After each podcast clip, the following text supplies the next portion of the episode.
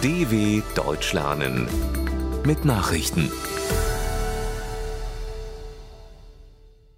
Freitag, neunzehnten Januar zweitausendvierundzwanzig, neun Uhr in Deutschland. Nordkorea will Unterwasser-Atomwaffensystem getestet haben. Nordkorea hat nach eigenen Angaben ein Unterwasser-Atomwaffensystem getestet. Das System mit der Bezeichnung Heil fünf zwei drei sei im japanischen Meer getestet worden, erklärte das Verteidigungsministerium in Pjöngjang nach Meldungen der staatlichen Nachrichtenagentur K C N A. Es habe sich um eine Reaktion auf gemeinsame Marineübungen Südkoreas, Japans und der Vereinigten Staaten gehandelt, an denen auch ein atombetriebener U S-Flugzeugträger teilgenommen hatte. Mit Heil bezeichnet Nordkorea Unterwasserangriffsdrohnen, die auch mit Nuklearsprengköpfen ausgerüstet werden könnten. Der isolierte kommunistische Staat unterliegt wegen seines Atomwaffenprogramms harten internationalen Sanktionen. Polnisches Gericht untersagt Umstrukturierung der öffentlich-rechtlichen Medien. Das polnische Verfassungsgericht hat die von Ministerpräsident Donald Tusk geplanten Änderungen bei den öffentlich-rechtlichen Medien für gesetzeswidrig erklärt. Eine Auflösung der staatlichen Radiosender, des Fernsehens und der Nachrichtenagentur sei illegal, urteilte das Gericht. Das Kulturministerium bezeichnete das Urteil als ungültig. Es berief sich dabei auf Unregelmäßigkeiten bei der Berufung der Richter, die alle unter der kürzlich abgelösten nationalkonservativen PiS-Regierung ernannt wurden. Damit verschärft sich der Streit zwischen der neuen Regierung und Anhängern der PiS. Tusk wirft den staatlichen Medien, allen voran T V P-Info, eine einseitige Berichterstattung zugunsten der PiS-Regierung vor. Bundestag erleichtert Abschiebung abgelehnter Asylbewerber. Der Bundestag hat mit den Stimmen der Koalitionsfraktionen von S P D, Grünen und F D P ein Gesetz zur schnelleren Abschiebung von abgelehnten Asylbewerbern beschlossen. Die Fraktionen von Union und AfD stimmten dagegen. Nach der neuen Regelung wird die Höchstdauer der Abschiebehaft von derzeit zehn auf achtundzwanzig Tage verlängert, um ein Untertauchen der Betroffenen effektiver verhindern zu können.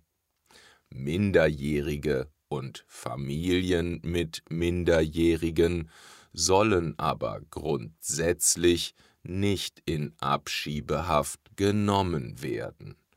Durchsuchungen von Wohnungen werden vereinfacht, um die Identität einer Person zweifelsfrei klären zu können.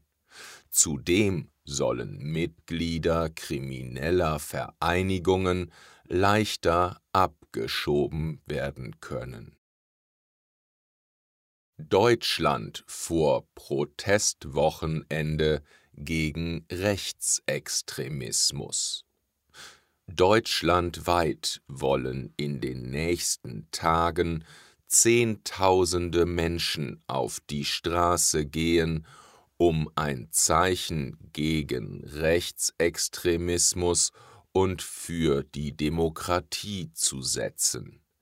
Bereits an diesem Freitag werden in Hamburg rund zehntausend Menschen bei einer Demonstration gegen Rechtsextremismus und neonazistische Netzwerke erwartet. Weitere Kundgebungen sind in Jena, Kiel und Bielefeld geplant. Am Samstag werden dann Protestveranstaltungen in Hannover, Dortmund, Braunschweig, Karlsruhe, Heidelberg und Erfurt stattfinden. Für Sonntag sind Demonstrationen in Bremen, Dresden und München vorgesehen. Haushaltsausschuss des Bundestages einigt sich auf Etat für zweitausendvierundzwanzig. Der Haushaltsausschuss des Bundestages hat sich auf einen Etat für das Jahr zweitausendvierundzwanzig geeinigt.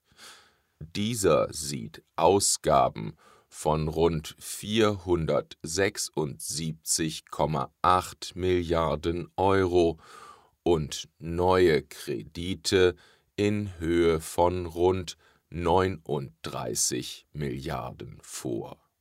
Bundestag und Bundesrat sollen Anfang Februar endgültig über den Haushalt entscheiden.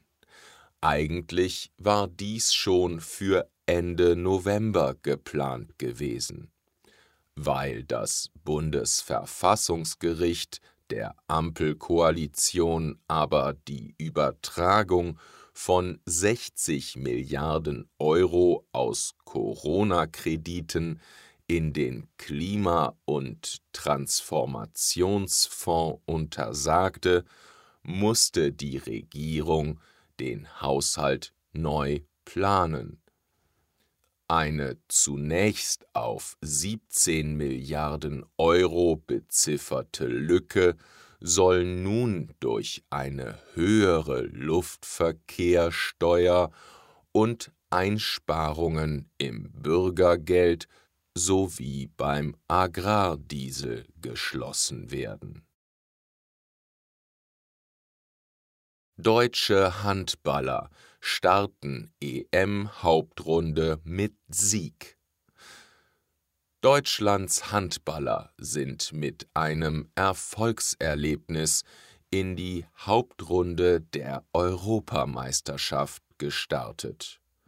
Das Team von Bundestrainer Alfred Gislason gewann am Donnerstagabend in Köln gegen Island mit sechsundzwanzig zu vierundzwanzig und verbuchte damit die ersten beiden Zähler in der zweiten Turnierphase.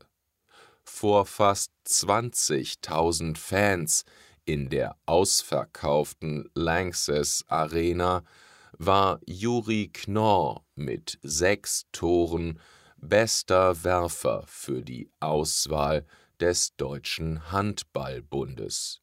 Zuvor hatte sich Olympiasieger Frankreich gegen Kroatien mit vierunddreißig zu zweiunddreißig durchgesetzt.